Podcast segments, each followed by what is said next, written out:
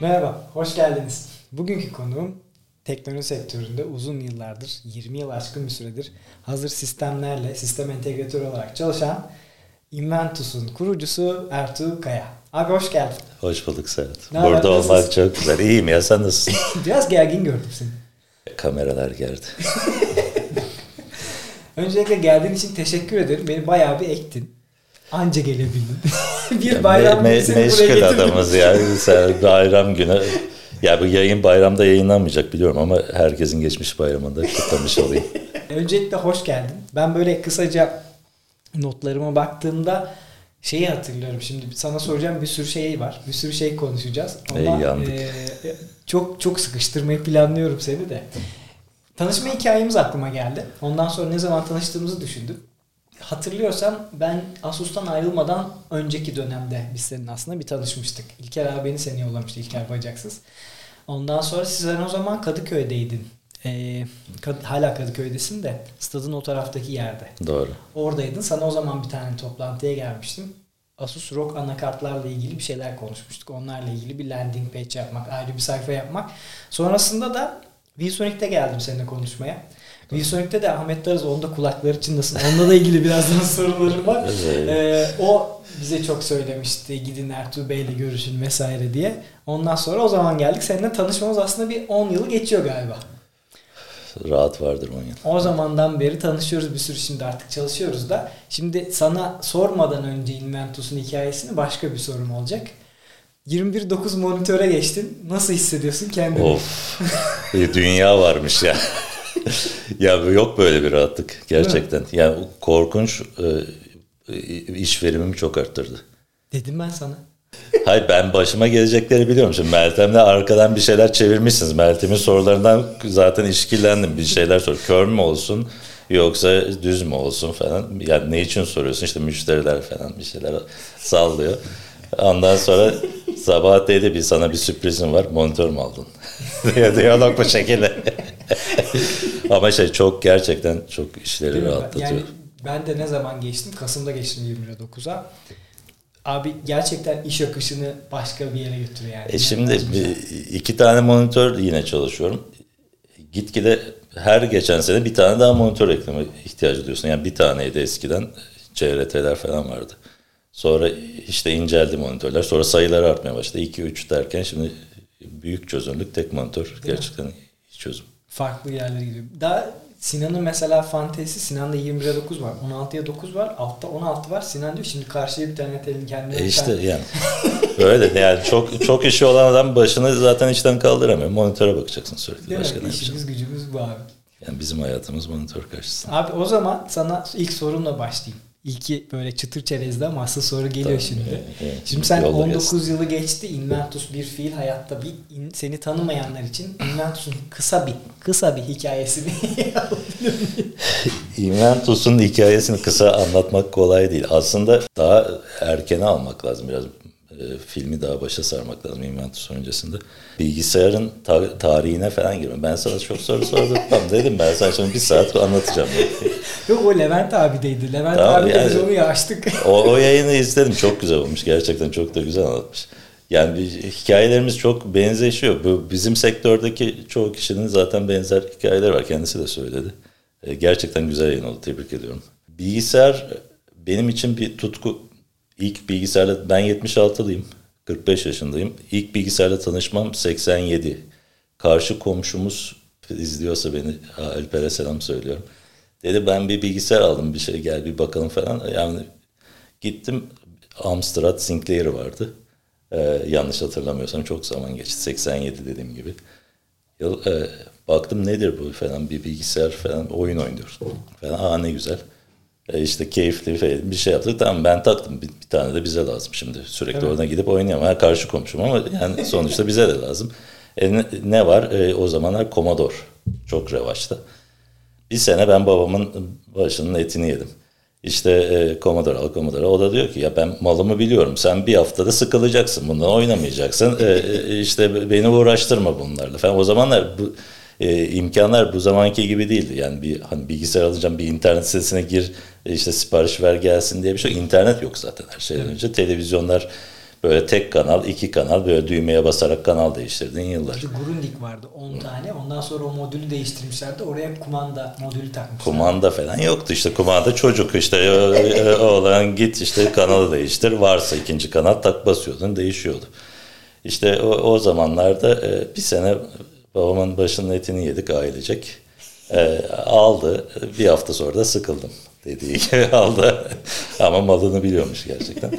E, sonra ne yapılır bu bilgisayarda işte ben baktım programcılık diye bir şey varmış. Kendi kendime programcılık öğrendim. Benim bilgisayarla başlangıcım tanışmam bu şekilde oldu.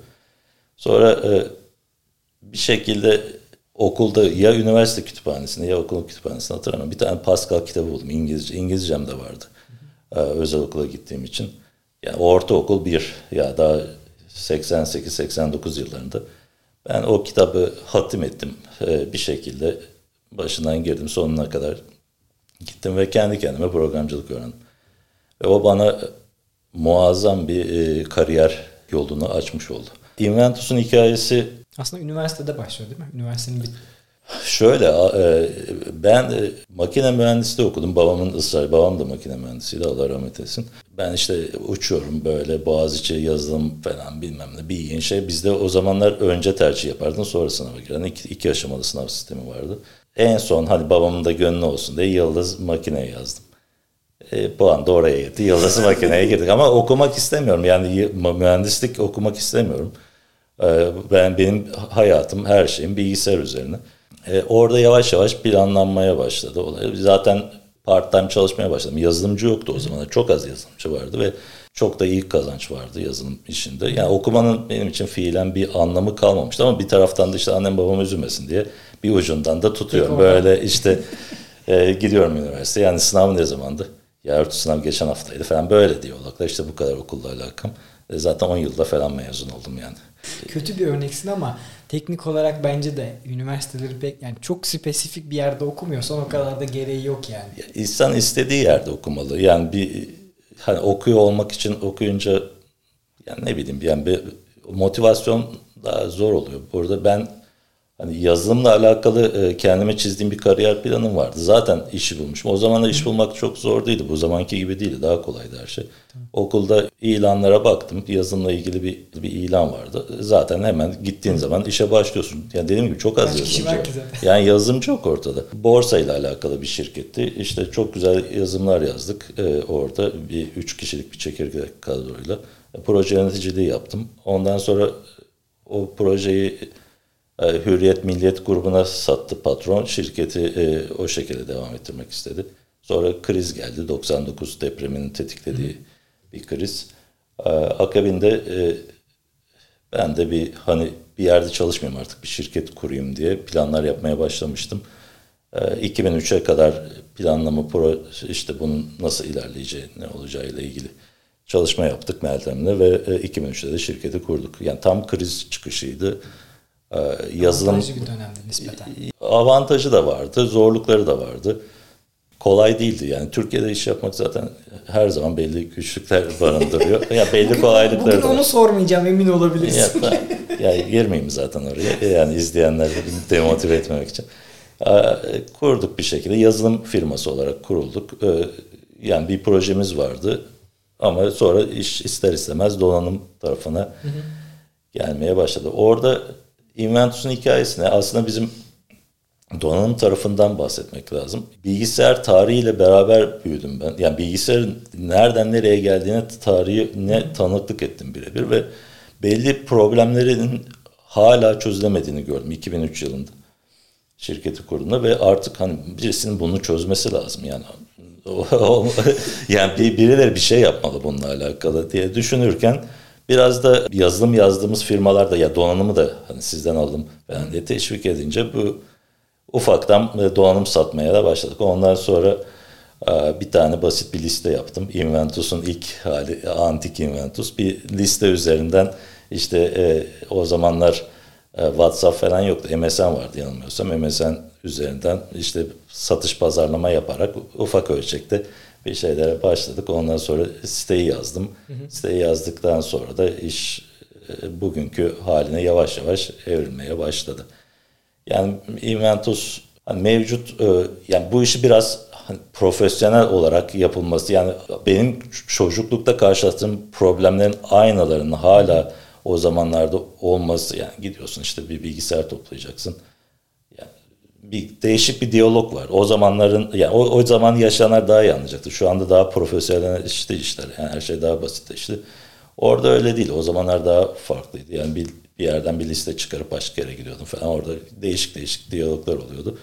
Satış sonrası tam bir felaketti. Ee, biz bunları hani adresledik bir şekilde bir sektöre pozitif e, bir ivme kazandırdık. Bir hani profesyonelleşmesine bir katkımız olduğunu düşünüyorum açıkçası Inventus olarak. O sorun gelecekti birazdan ama öncesinde sordum. Yani onu onu birazdan geliriz. Birkaç soru daha var üstüne konuşmak daha doğru olur. Aslında o zamanlar dediğin gibi hani bir kağıt üzerinden bir Excel dosyasından bilgisayar topluyordun. Peki bu hazır sistemler hani senin ilk kullananlardan biriyim gibi bir iddiam var zaten. Hazır sistem kelimesini. Evet hazır sistem kelimesini biz bir ay düşündük. Yani e, e, bir bilgisayar üreteceğiz tamam mı? Bunu nasıl adlandıracağız? Inventus'ta mesela 40 gün falan bir kafa yorduktan sonra çıktı fikir. Hazır sistemi ilk yapan firma olduğumuzu düşünüyorum. Belki e, ya bilgisayar tabii ki toplanıyor. Mesela ben tabii. ilk aldığım bilgisayarım benim e, 286 idi. E, Kuralkan'dan almıştım. KRN bilgisayar ve test yapıyorlar. Mesela Inventus'un test yapılı, yapıyor olmasının hı hı. sebebi aslında benim ilk gördüğüm bilgisayarın test edilip bana hı hı. gelmesiydi. E, bilgisayarı ilk üreten firma değiliz tabii ki ama konsept olarak hazır sistem mantığını e, ilk belki uygulayan firma olabiliriz diye düşünüyorum. Hatta ben açıkçası hatırlamıyorum benim hı hı. o dönemde. Her, herkes bir şeyler yapıyordu. Tabii. Bilgisayar satılıyordu. Ama biz o Ama zamanlar... Dönem eski olduğu için o zaman hani bu konsepte evrilen adam az aslında baktığında muhtemelen. E, yok şimdi e, şöyle bir belli bir miktar bir stok yaparak e, yani bir seri üretimi planlayan, düşünen e, bir şey yoktu. Orada bilgisayar üretmek daha ziyade yani ne var elinde? İşte aşure yapmak gibi malzemeden bir şeyler çıkarıyorsun. Hı hı. Ee, hazır sistem öyle bir şey değil aslında. Hazır sistem e, aslında yapısı itibariyle belli bir e, miktar ürünle bir banttan geçirerek yani bir birbirinin aynısı veya çok benzeri makineler üretmek. Ya bu yapılmıyordu. Bu, bu çok zor bir operasyondu o zamanlar. Bahsettiğim yıllarda yani 2000'lerin başlarından bahsediyorum. E, biz orada çok net ediyorum. Bir kırmızı bir de mavi seri çıkarmıştık. Yani led e, o zamanlar RGB falan yoktu. Yani hani bilgisayar içindeki ışıklandırma fanın tek renk o kırmızı veya mavi olması. Ondan ilan olarak iki tane seri çıkarmıştık. İlk hazır sistemler benim hatırladığım o Red ve Blue serisi. Ondan sonra e, biraz hani iş evrimleşti. Bizim için e, kişisel makineler daha önemli kazanmaya başladı. Sonra e, alım gücünün değişmesiyle tekrar hazır sisteme doğru e, ister istemez daha uygun maliyetli olduğu için bir dönüş oldu. E, bunu da e, çok iyi uygulayan firmalar da oldu, yeni kurulanlar. E, mesela Yılmaz çok iyi iş yaptı burada. Çok yani tekrar sektöre bir e, yakıt ekledi, e, bir ivmelenmesini sağladı. Çok başarılı işler yaptı. E, bize e, tabii yol açmış oldu bu anlamda. E, onun dışında Cantu Cantu ile tanışmamız bizim için çok önemli. Anlost. Yani Unlost e, benim bu zamana kadar yaptığım en güzel projeydi. Yani net çok zorlandık. Hı hı. E, overclocklu AMD e, yani deli iş bu. Yani akıllı birisinin yapacağı bir şey değil. Yani birkaç tahta da azaldı zaten. O ilk ilk yaptığımız Unlost overclocklu makineler. O çok önemliydi. Hani influencer marketin ilk denemelerinden. Çok da keyifli oldu, güzel oldu. Oraya gelmeden şeyi soracağım şimdi. Bu ikisi de aslında bende var olan sorular. Çünkü bence daha deşmemiz gereken yerler ama öncesinde overclock tarafını soracağım. Ahmet Toruz o zaman o sıvı Şimdi overclock deyince oradaki dönemden aslında sonra hazır sistemlerle ilgili başka bir şey. Overclock da zamanı çok eğlenceliydi. Benim Asus'a başladığı dönemlerde Paso gidip böyle sıvı nitrojen alıp böyle yok rekorlar kırıyoruz bilmem neler yapıyoruz dönemiydi. O çok farklı bir dönemdi. O zaman Ahmet Taruz yani overclock deyince Ahmet Taruz diyeceksin. Dünya overclock şampiyonu adam. Yani bu ülkede çıkmış en önemli ya bizim sektöre çok önemli katkıları olan birisi ve çok saygı duyuyorum kendisine. O zamanlar e, işte tam 2008 e, krizinden önce ya 2007 idi veya krize yakın bir zamanlardaydı. Biz onunla e, overclocklu makineler üretmeye başladık. Ticari anlamda. Bu hı hı. Şimdi overclock yapmak e, kolay bir iş değil. Yani bunun dinamiklerini iyi anlamak lazım. Onu ticari bir öğe haline getirmek korkunç zor bir şey. Yani sattıktan sonra makineyi arkasına durman lazım. Yani sonuçta hani ben yaptım oldu e, olmuyor. Yani ve overclock dediğin şey de e, ciddi bir risk barındırıyor tabiatı itibariyle. E biz onu başardık. Yani çok uzun süre overclocklu makine üretip bunu ticari bir öğe haline getirebildik ve düşün özellikle e, zamanla ilgili bir işi olan mesela render alacak. Hı hı. İşte e, süreyi kısaltıyor overclock yani bu e, veyahut da birim hacimdeki gücü arttırıyorsun alabildiğin gücü ve e, bu aslında e, bu makineyi alan kişi için direkt para demek. Yani daha fazla kazanç sağlıyor. Dolayısıyla bir anda talep edilir bir unsur haline geldi. 2008 krizine kadar da e, bayağı güzel iş yaptık ama ondan sonra krizin gelmesiyle beraber bir anda piyasalar değişmeye başladı açıkçası. O zamana kadar şöyle yani krizi geçiyorum. Kriz dönemi zaten dedim ya sana ticaretle ilgili o kısımla ilgili çok fazla soru sormayacağım. Çünkü tamam. tarih tekerrürden ibarettir. Hani benzer dönemleri yaşıyoruz. Zor bir şeyler. Benim tamam. aslında soracağım soru şu. Hazır sistemler özellikle Cantu tarafına geçmeden önce e, senin hep o söylediğin aslında o overclocklu gibi neredeyse aslında personal computer yapıyorsun. Neredeyse kişiye özel bilgisayar yapıyordun. Doğru. Oradan işi alıp aslında bir seri üretim bandına geçirdin. Bu ikisi arasındaki zorluklar, avantajlar ne oldu senin hayatında? Şimdi şöyle, e, bant üretimi yapmak daha kolay gibi görünüyor. Ama e, bir standardı oluşturmak, bir üretim planı yapmak, birbirinin aynısı makine üretirken bunu monte eden veya testini yapan kişideki motivasyonu sağlamak vesaire baktığında daha zor aslında. Yani kişiye özel makine bizim konfor alanımız. Biz orada daha rahatız. E, e, maliyeti de daha e, biraz daha bir tık daha yukarıda olduğu için aslında daha kazançlı iş.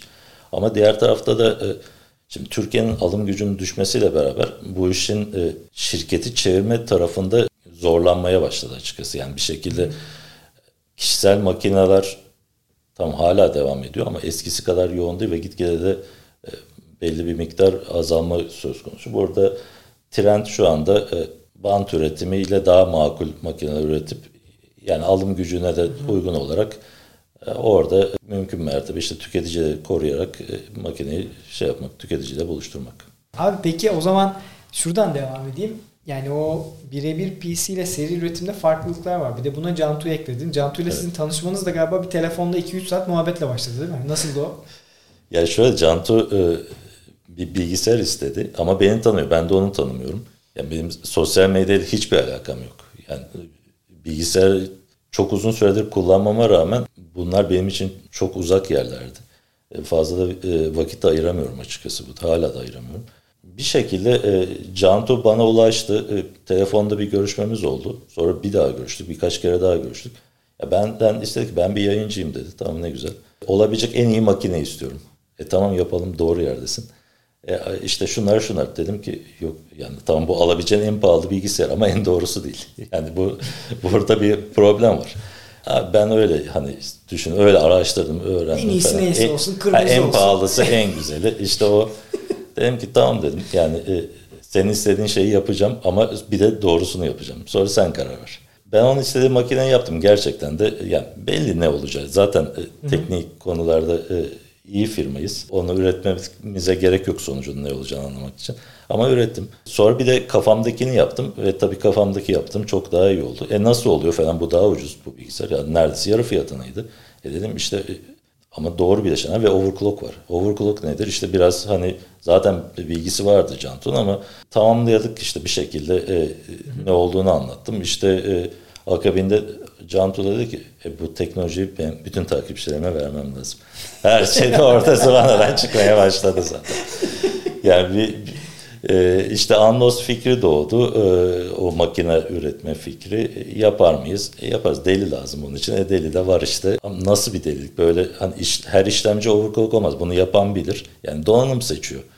Bir şekilde 6-7 tane 8 tane işlemci deneyip e, bir sonuca ulaştığımız sistemler oldu. Biz de böyle sabah akşam çalışıyoruz. Yani çok da ciddi e, takipçisi var e, Cantu'nun. O zamanlar da vardı önemli de bir sipariş geldi. Hatta şöyle söyleyeyim yani bu iş o kadar e, deli işi ki ya MSI'dan falan anakartın sorumlusu müdür geldi. Siz ne yapıyorsunuz burada falan diye. Biz onlardan BIOS yazılımı istemiştik. Çünkü mevcut BIOS... Ahmet'le Ahmet'in de kulaklığın içinde Ahmet'le de e, benzer şeylerimiz oldu. Yani mevcut yazılımlar o zamanlar BIOS yazılımları ihtiyaca çok cevap vermiyordu. Yani bu seri üretime e, çok yönelik değildi. Bize özel eksik olmasın MSI bir modifikasyon yaptı BIOS'ta ki onun sayesinde hı hı. o makineyi çıkarabildik ama e, hani test metotlarımız orada yani hani şöyle yani normalde hani beklenti nedir? İşte bir donanım problemi yoksa işte 12 saat sonra 18 saat sonra makinenin hı. testten çıkması lazım. Bu biraz bilinmez bir yöntem, bir, bir yol. Yani bir overclock yapıyorsun ve o andan itibaren artık makine e, e, standart davranışının dışına çıkmaya başlıyor. E biz e, bunu seri olarak yapabildik ve benim gördüğüm kadarıyla AMD'de bunu yapan başka hiçbir firma olmadı. Yani bir şekilde bunu başardık. Bu da hani ben sektörün influencer marketine dikkat çekmesini sağladığını düşünüyorum. Oradan sonra bir şekilde o market çok büyüdü influencer tarafında. Evet o, o tarafta yani Annos 1-2 yakında 4'ü de geliyor. Hani orada da bir sürü şey. Arada biz seninle zaten Eskişehir atlayıp gittik. Canto o zaman Eskişehir'deydi. O zaman gittik konuştuk Doğru. ettik bir sürü şey yaptık. O zaman A- ağırlamıştı bizi. Adım atamıyordu yolda. Evet aynen öyle. Ee, bir sürü şey olmuştu. Ya hem Cantu'nun hem sizin o taraftaki katkınız çok fazla. Çok güzel. Sana şeyi soracağım ama başka bir kurgu aslında devamı niteliğinde. Inventus'un sence sektöre kattığı en büyük avantaj az önce de bunu söyledin. En büyük fark neydi? Bu test etme süreçte miydi? Influencer'a katkı kısmı test mıydı? Değil. Neydi sence? Test benim gördüğüm testi ilk yapan firma biz değiliz. Kuralkan yapıyordu KRN bilgisayar. Bizim sektöre kattığımız en büyük şey bence bizim kurulduğumuzda Andromeda diye bir firma vardı. Ee, yani birkaç sene ömür oldu. Çok iyi hizmet veriyorlardı ama iyi hizmet vermek bizim sektörde hani yapılamayacağına inanılan bir işti. Yani biz Inventus olarak birkaç sene sonra siz de Andromeda gibi kapanacaksınız söyleminin hı hı. yanlış bir söylem olduğunu ispat ettiğimizi düşünüyorum. Yani 19 sene oldu, 20 sene oldu. Ya hala buradayız, bir yere gideceğimiz yok. Ee, bir şekilde adil davranarak, satış sonrasında iyi hizmet vererek, doğru söylemlerde bulunarak, doğru bilgilendirerek, etik tarafta kalarak bu işin yapılabileceğini gösterdik. Yani bu çok ciddi bir meydan okumaydı bizim için. Çok da zor çünkü rakibiniz her zaman bu yöntemi benimsemiyor. Yani bir şekilde e, bilgisayar sektörü veya diğer birçok sektör yani bilmeyen birisini bilmediğini anladığınız zaman yanlış yerlere gidebilecek şeyler oluyor satış sonrasında. Biz de e, mümkün mertebe biz bu inancı yıkmaya çalıştık. Yani sektör büyüsün istedik elimizden geldiğince daha profesyonelleşsin. Bunu herkes e, bu işe girmesin. Bilenler girsin, bilgisayardan anlayanlar girsin ve daha belki daha fokus bir sektör olalım istedik. Yani bir yere kadar başardığımıza inanıyorum bunu. Ama cirolar gelince sonra herkes buraya palas bandaras atlayınca şu an... yani şöyle her zaman öyleydi. 80'li yılların sonunda ya ben hatırlıyorum mesela şu anda distribütörlerin çoğunun ilk ofislerini, ilk mağazalarını hatırlıyorum. Ufacık yerlerde. O zamanlar ya keyifliydi iş ama e, bir şekilde para kazandırıyordu. Bizim sektörde bir yanlış bir inanç var. Bilgisayarcılar çok iyi kazanıyor diye. Tabii ki doğrusu o değil. Yani ne yazık ki öyle değil. E, o zamanlar iyi bir kazanç vardı ve dolayısıyla bu kazancı haberini alan birçok bilgisayardan anlamadığı halde giren firma oldu. Yani bir ara sayıları 10 bine yaklaştı. E, 2008 krizinde yanılmıyorsam bir 8800-8900 tane bilgisayarcı vardı Türkiye'de. Krizde bayağı bir kısmı ne yazık ki kapanmak durumunda kaldı. Ya hiç bilgisayardan en ufak bir anlamayan birisinin bile yaptığı bir işti o zamanlar. Evet. 2008'den sonra bu iş biraz daha hani aktörler azaldı. Yine tabii ki e, mahallenin bilgisayarcısı mantığıyla çalışan hala yerler var ama yani onlar da olmak zorunda. Yani bir şekilde e, o lokal bölgeye hizmet de çok önemli. Onlar da çok önemli iş yapıyor ama biraz daha aktör sayısı azalınca iş yani profesyonelleşmesi daha kolay oldu diye düşünüyorum. Bir de Inventus hani bizim en önemli özelliğimiz bence adil olmamız. Yani mesela bakıyorsunuz firma ile ilgili şikayet sayısına yani baktığınız zaman Inventus hiç iş yapmıyor mu gibi bir düşünce olacak ama yani benzer iş yapılan firmalara göre neredeyse hiç şikayet almıyoruz. O hakem heyeti de alakalı mesela. Bize açılan dava sayısı çok azdır. Onlarda çok büyük oranını kazanıyoruz. Ya bu konu çok şey, senle bunu çok konuşuyoruz. Yani belki o Türkiye'deki e-ticaret yasasının aslında yanlış yorumlanmasından yani Türkiye yanlış entegre edilmesiyle alakalı. Çünkü hep dedik ya şikayet var ya da o benzer siteler hani monolog aslında hani adamlar diyalog yaratmıyor senden. Hani para verirsen ancak şirket tarafından yazılıyor ve birçok kişi, birçok firma sırf bu yüzden zaten aslında orada var olmuyor. Ha yarın bir gün hani şeyleri de görüyoruz sosyal medyada. İnsanlar diyor ki işte biz şikayetim var da en çok şikayeti olan ama en çok case çözen firmayız. E, o zaman baştan çöz de sorun ortada olacak. Değil mi? Yani oraya Dolayısıyla da hani şimdi bence bunlar çok e, yalan yani balon şeyler. Hani şikayetim var içinde ve bu şekilde var olan bir şikayeti en en çok biz çözdük demek de bence doğru değil. O yüzden aslında sizin yaklaşımınız çok güzel. Hani tüketiciyle birebir iletişime geçmek aslında senin Cantu'yla konuşman hikayesi de buna başlıyor. Hani sen aslında Cantu'ya erişebiliyorsun. Yani Cantu sana erişebiliyor. Erişebilir, Bu bir ki. aslında baktığında nimet. Yani kullanıcı açısından da nimet. Bu bence nerede bozuldu abi? Belki pandemideki bu e-ticaretin patlamasıyla beraber normal olan yapının bir anda darboğaza gelerek herkesin bir anda adetli ciddi siparişler girerek siparişlerin gecikmesiyle ilgili başladığı dönemde galiba. Senin özelinde söylemiyorum. Bütün sektör özelinde tabii, tabii. patladığı dönem buydu. İnsanlar şeyi algılayamadı belki de. Ya ben sipariş verdim nerede kaldı? Yani herkes pandemi yaşıyor. Şimdi şöyle pandemi dönemi ya pandemi çoğu kişinin işini kaybetmesine neden oldu ne yazık ki. Ee, yani bununla ilgili bir miktar vicdan azabı da duyuyorum açıkçası. Çünkü e, belli bir kesme çok yaradı. E-ticaret olmak üzere, başta olmak üzere. E, zamanı çok hızlandırdı bizim sektör için. Yani e, e-ticaret sektöründen bahsediyorum. Yani normalde gideceğimiz yere belki 5 sene, 10 sene önce varmamıza sebep oldu. İnsanlar da e-ticaretin aslında korkulduğu gibi e, bir mecra olmadığını anlamış oldular tüketiciler. Ya bu anlamda e, pandemi bizim için e, başımıza gelmiş en iyi şeylerden biri. Üzülerek söylüyorum. Keşke herkes için öyle olsaydı ama e-ticarete çok yaradı Türkiye'deki. Ve bir anda e, pandeminin başlamasıyla offline tarafın kapanmasının tetiklediği bir talep artışı oldu. Çok ciddi hiç kimsenin bekleyemedi. Önceden e, öngöremeyeceği bir talep artışı oldu ve her ne kadar e, prosesiniz e, belli olsa da üretim prosesi ve yapılanmanız da ona göre hazır olsa da e, talebi karşılamaktan çok uzaktaydı o zaman Hı. sektör ve e, doğal olarak her, hepimiz zorlandık. Hepimizin çıkarttığı dersler de oldu. E, tabii. Şimdi çok... pandemi çok şey öğretti. Yani pandemi bu işin nasıl yapılmasını öğretti. E, ticareti öğretti. Tekrar hatırlattı. Bizim sektöre çok büyük faydası oldu o sürecin.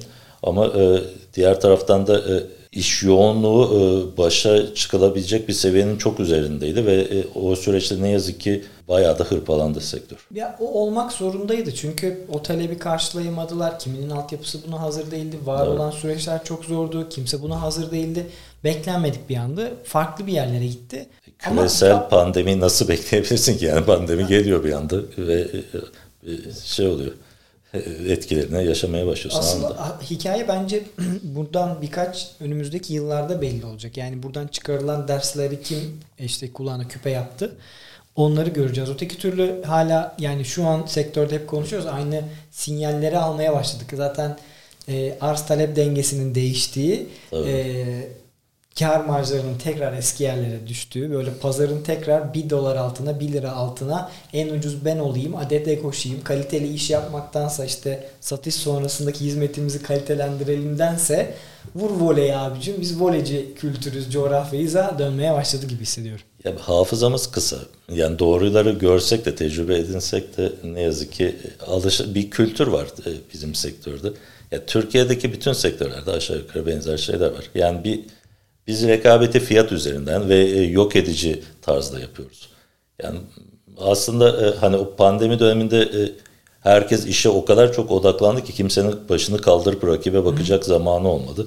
Ve orada herkes daha mutluydu. Yani çok yorulduk. Yani evet. gerçekten çok yorucuydu. Yani hani burada bahsetsem mesai saatlerine inanmayacağınız için hiç bahsetmeyeceğim ama korkunç mesailer yapıldı. Günün sonunda yaptığımız işe değdi. Hı hı. Ama e, bugün geldiğimiz nokta sanki o günler hiç yaşamamış gibi, hiçbir şey öğrenmemişiz gibi yine sektör fabrika ayarlarına geri dönüyor ne yazık ki üzülerek söylemem gerekirse.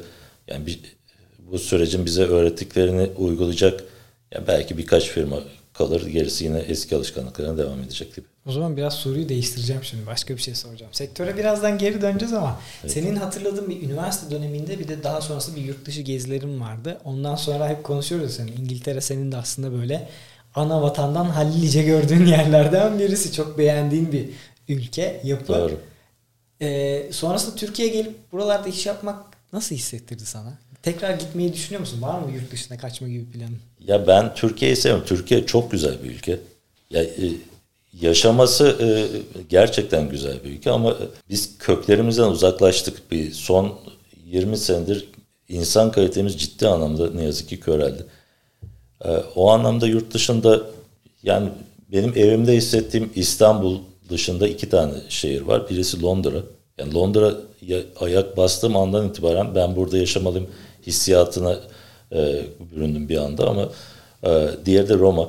Bu iki şehir gerçekten e, yaşaması keyif verecek yerler. Ya aslında Türkiye'de öyle yani inanılmaz güzel yerleri, inanılmaz güzel e, diyaloglar kurabileceğin insanlar var ama biraz hani kimliğimizi unuttuk gibi.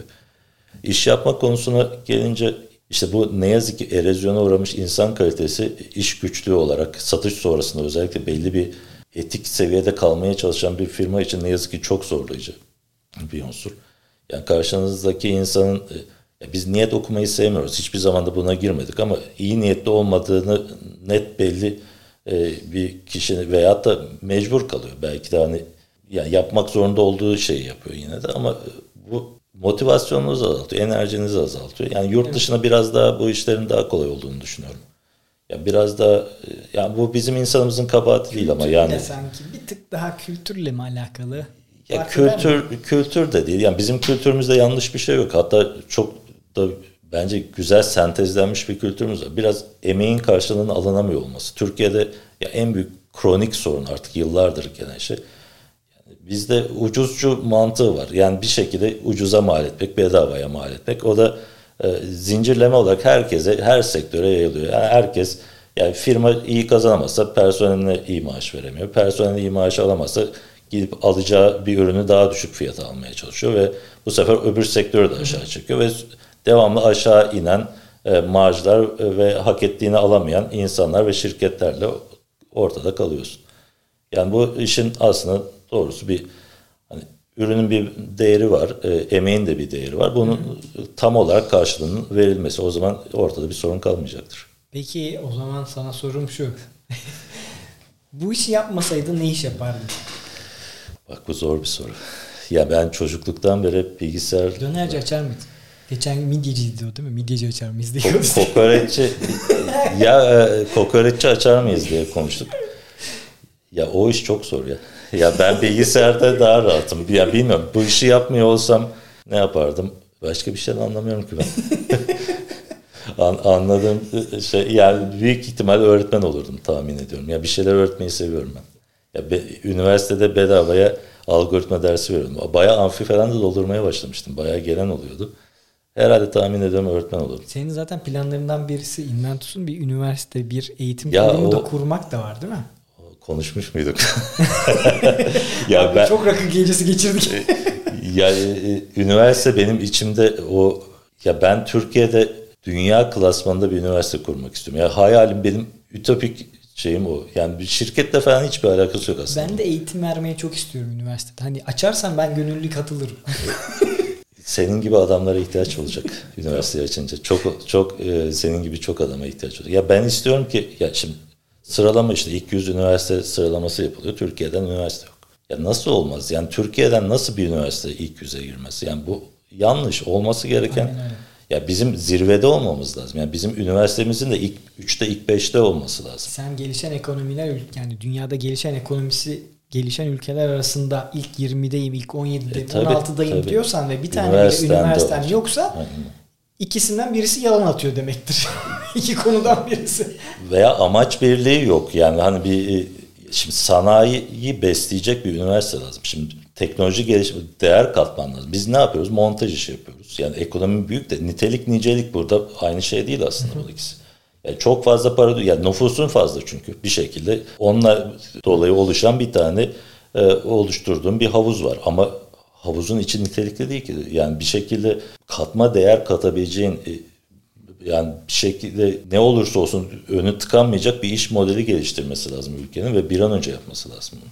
Abi bu konu hepsini dinlemedim benim podcastlerimin ama dinlersen yakalarsın. Eğitim zaten bende de çok büyük bir yaralardan birisi. Dolayısıyla işte ben de kimya okudum. Bambaşka bir alandayım. Sen Tabii. gene makine mühendisisin. Hani gene hani yazılım vesaire bir şekilde ucundan bir yerden yakalıyorsun. Benim kimya ile hiçbir alakam yok. Herkese de onu diyorum. Benim dönemimde askerlik için aslında üniversite okunuyordu. Bir şey yapmak için ama hayatın bizi getirdiği nokta çok farklı.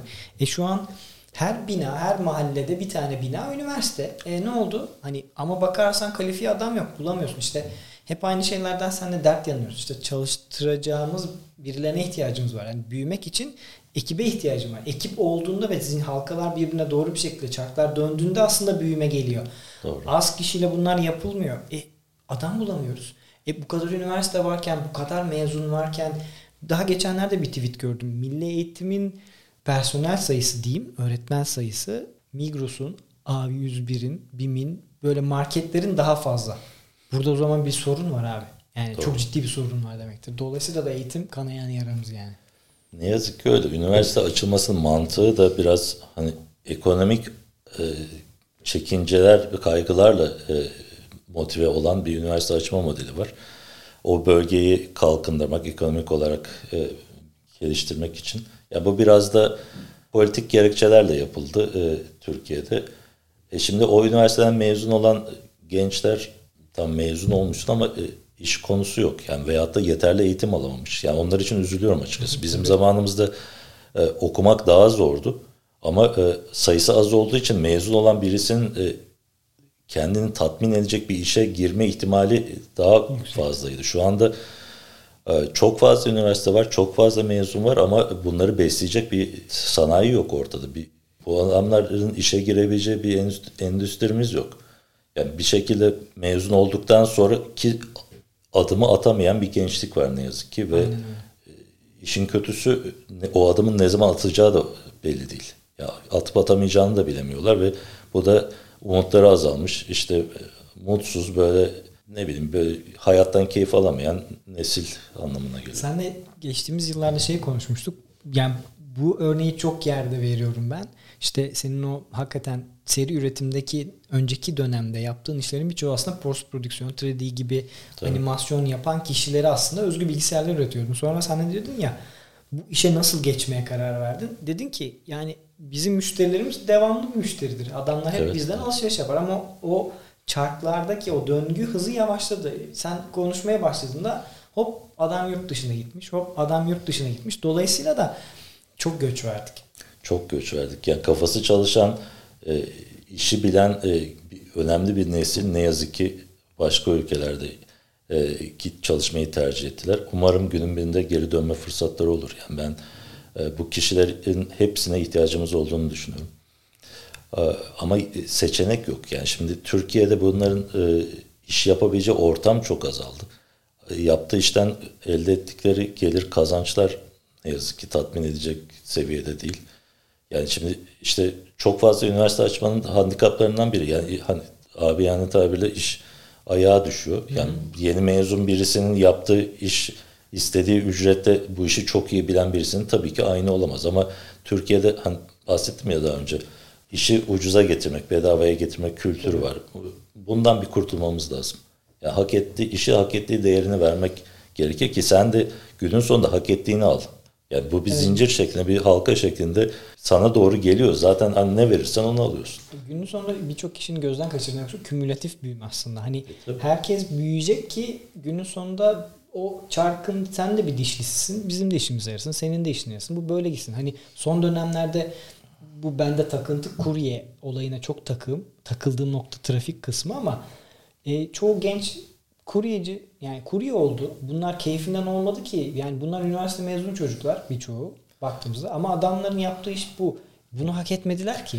Hak etmediler. Ee, ya onların da kabahati değil şimdi. Yok, evet evet yani demek istediğim şey hani sorun o kadar büyük ki herkes hayatta kalma mücadelesi veriyor yani. Doğru. Ya önceki kuşakların hatalarının bedelini ödüyorlar ne yazık ki gençler. Ya umutlarını kaybetmesinler. Sonuçta her şey yoluna girecek. Yani günün birinde düzelecektir. Bu ülkede her zaman böyle dönemler oluyor. Daha önce de defalarca yaşandı. Birçoğunda tecrübe ettim. E, bu sefer daha uzun sürdü ve daha belki diğerlerine göre daha kuvvetli yaşanıyor ama bugünler de geçecek. Yani umutlarını kaybetmesinler. Mutlaka onların da hayalini kurdukları iş ortamı ve yaşantıya ulaşacakları zaman gelecektir. Sabretmeleri gerekiyor biraz. Peki o zaman sana madem öyle gelecekle ilgili bir soru daha sorayım. Bu hazır sistemleri, PC'nin geleceğini nasıl görüyorsun? Sence iş, sektör nereye gidiyor? Nasıl evrilecek? Bilgisayar sektörü ya kolay bir sektör değil her şeyden önce. Yani dinamikleri sürekli değişiyor. Teknoloji de çok hızlı değişiyor. Ya hazır sistem muhtemelen alım gücü yükselmesiyle yani ülkenin ya zaten şu anda daha aşağı ineceğini zannetmiyorum. İnebilecek en aşağı seviyeye kadar geldik. Yok bunu zaten Maliye Bakanı söyledikten sonra bize laf söyledi. E, yani şimdi bir, bir süre daha devam edecektir ama ondan sonra bunların hepsi yaşandı. Yani 2008 öncesinde e, hazır sistemler yine revaçtaydı bizim yaptığımız şekilde. Sonra kişiselleşmeye başladı. Yani çünkü senin ihtiyacın sana göre yani kendi özellikle e, işinle alakalı bir makine üretiyorsan bunu hazır bir kalıptaki bir makineyle tamamını alamazsın. Ya bir, bir yere kadar alabiliyorsun. E, o zaman da ne oluyor? Ya ben biraz daha buna yatırım yapayım, biraz daha fazla para açayım ama bana özel olsun. İşte o da e, hazır sistemden e, kişiselleştirilmiş, özelleştirilmiş sistemlere doğru bir e, geçişe sebep oluyor. Şimdi Türkiye'deki alım gücü ne zaman toparlayacak, ne zaman e, tekrar eski alım gücümüze ulaşacağız. O zaman hazır sistemler azalacaktır. Yani e, ihtiyaç kalmayacak çünkü o zaman da e, herkes kendisine uygun makine üretmeye başlayacak. Yani istemeye başlayacak. Ona göre de firmalar e, kendilerini adapte edecekler. Abi e-ticaretin sence en zorlu tarafı neydi? Ya da bizim önümüzdeki challenge'lar neler? Neleri yenmeliyiz de daha iyi bir aslında adapte olabiliriz bu sürece? Şöyle e-ticaret ya ticaretten çok farklı bir şey değil aslında e-ticaret. Ekstra güçlükleri var. O da şey görünür olmak. Yani bir ticaretteki bütün dinamikler e-ticarette olduğu gibi var. Yani doğru ürün stoklamak, doğru fiyattan almak, üründen e, ne zaman çıkacağını bilmek, işte stok devir hızları, ciroları falan takip. Bunların hepsi e-ticarette de var. Yani ticaretin tüm o öğeleri. Ama e-ticarette ekstra bir şey var. Şimdi çok büyük bir derya deniz ucu bucağı olmayan bir mecrada sen ürün satmaya çalışıyorsun e-ticarette. E şimdi tüketicinin sana gelmesi için bir sebebe ihtiyacı var. Yani niye sana gelecek? Yani niye hı hı. X firmasına değil de Y firmasına gelecek?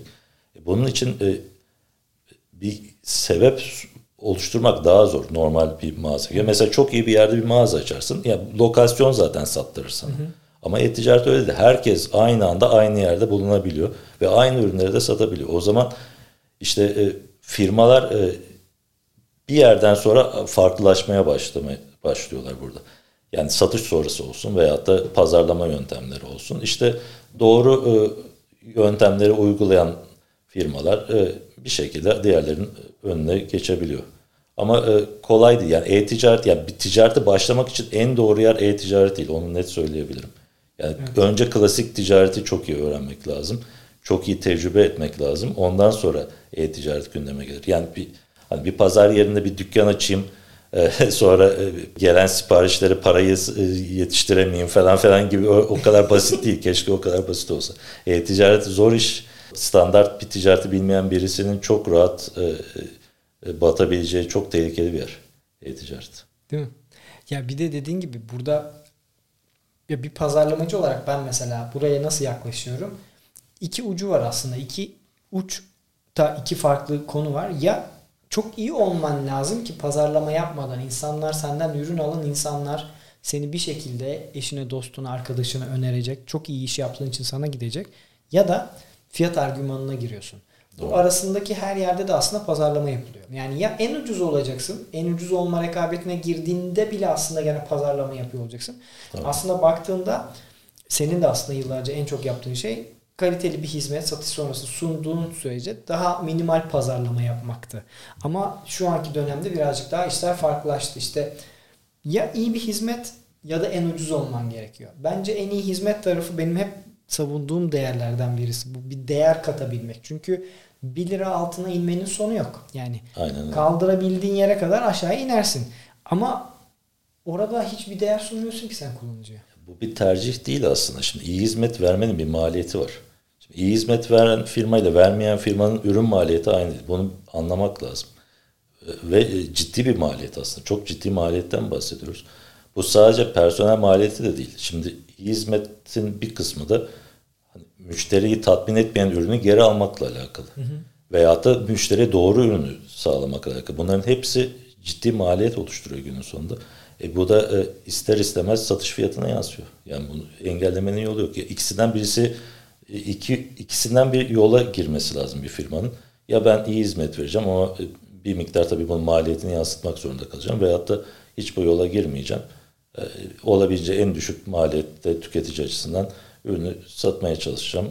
Yani ikisi de yöntem. Sonuçta hangisini benim isterseniz ikisi de çalışacaktır. Sana yavaş yavaş son soruma geliyorum. Ben genellikle kendi podcastlerimde şunu fark ettim. Son sorum dediğimde 5 dakikada toparlıyorum. Evet. Levent abi de bu 35 dakika oldu.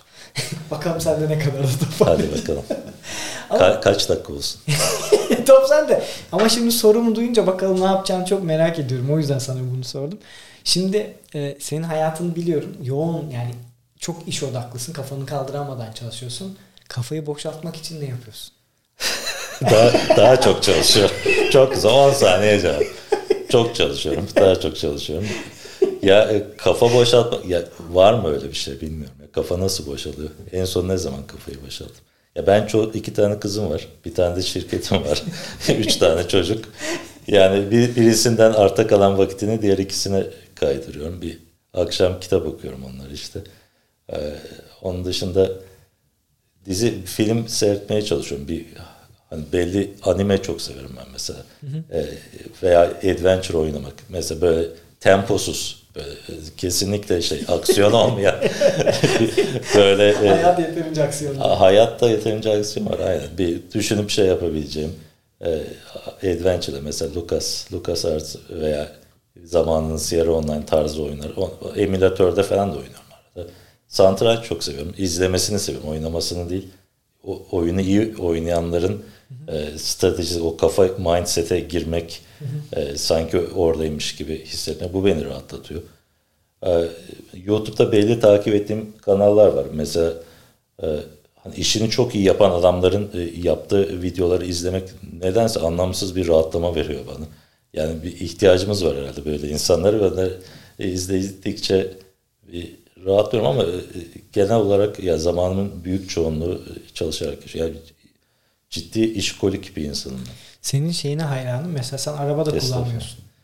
Ya benim 3 dakika kuralım var. Ukalalık olmasın ama ben hayatımda her zaman onu uygulamaya çalışıyorum. Evle iş yürüyerek 3 dakika olmalı. Yani çünkü hayat çok kısa. E, günün önemli bir kısmında çalışarak geçiriyorum. E, herkes öyle, hepimiz öyleyiz.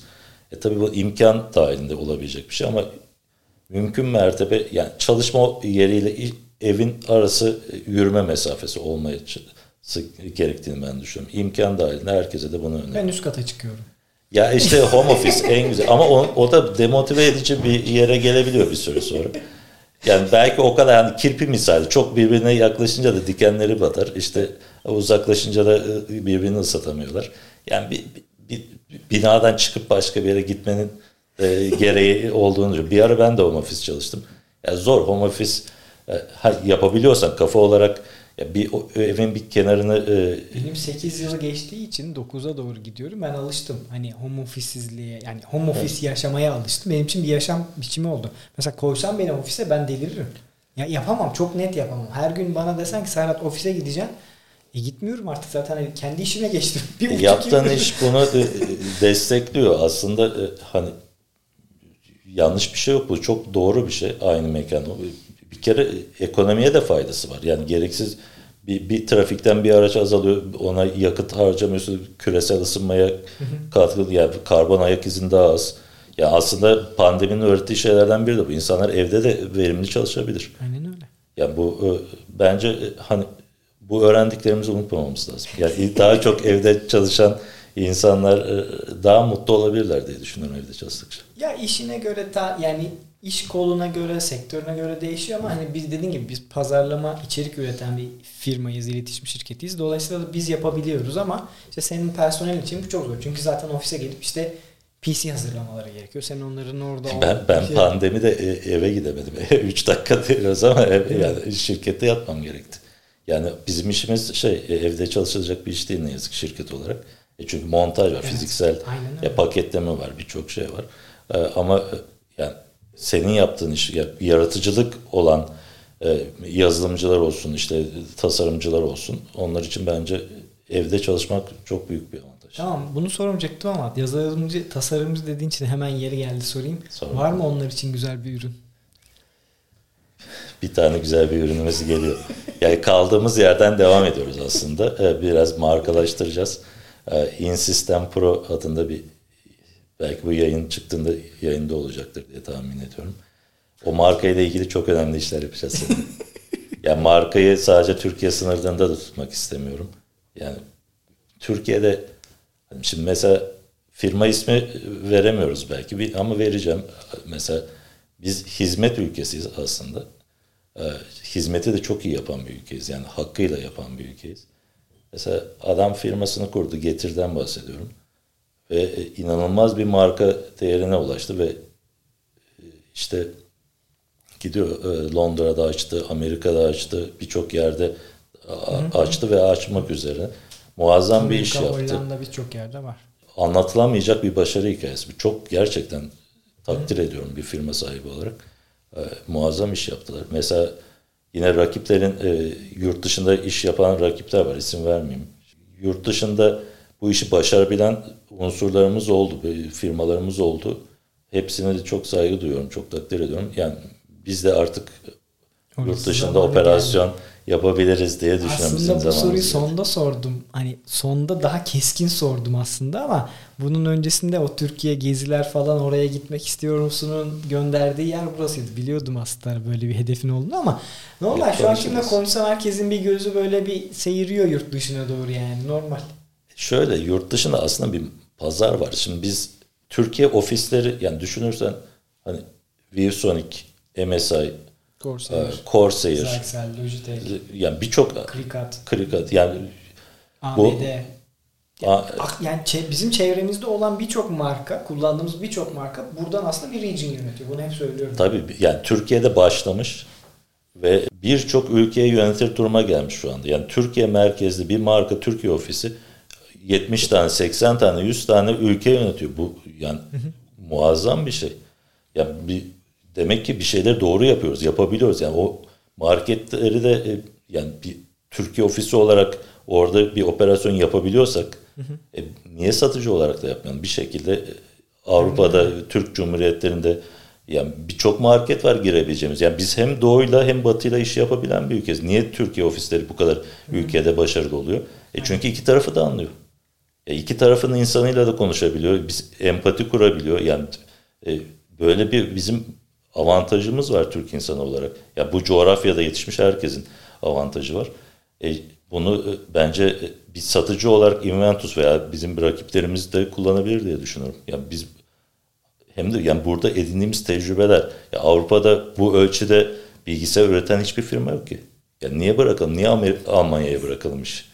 Yani Türkiye'de de e, tekrar bizim sektörü e, ya bir şöyle söyleyeyim ya bizim sektörde bir hedefe ihtiyaç var. Yani bir hedef bireysel ol, olarak bir hedef belirliyoruz. Yani şirk, herkes şirketin bir hedefi var. Halbuki sektör olarak bir amaç birliğine, bir hedefe odaklanmaya ihtiyacımız var. O da bence hani bana sorsalar ne olması gerekir? Hedef ya bir Almanya olmalıyız.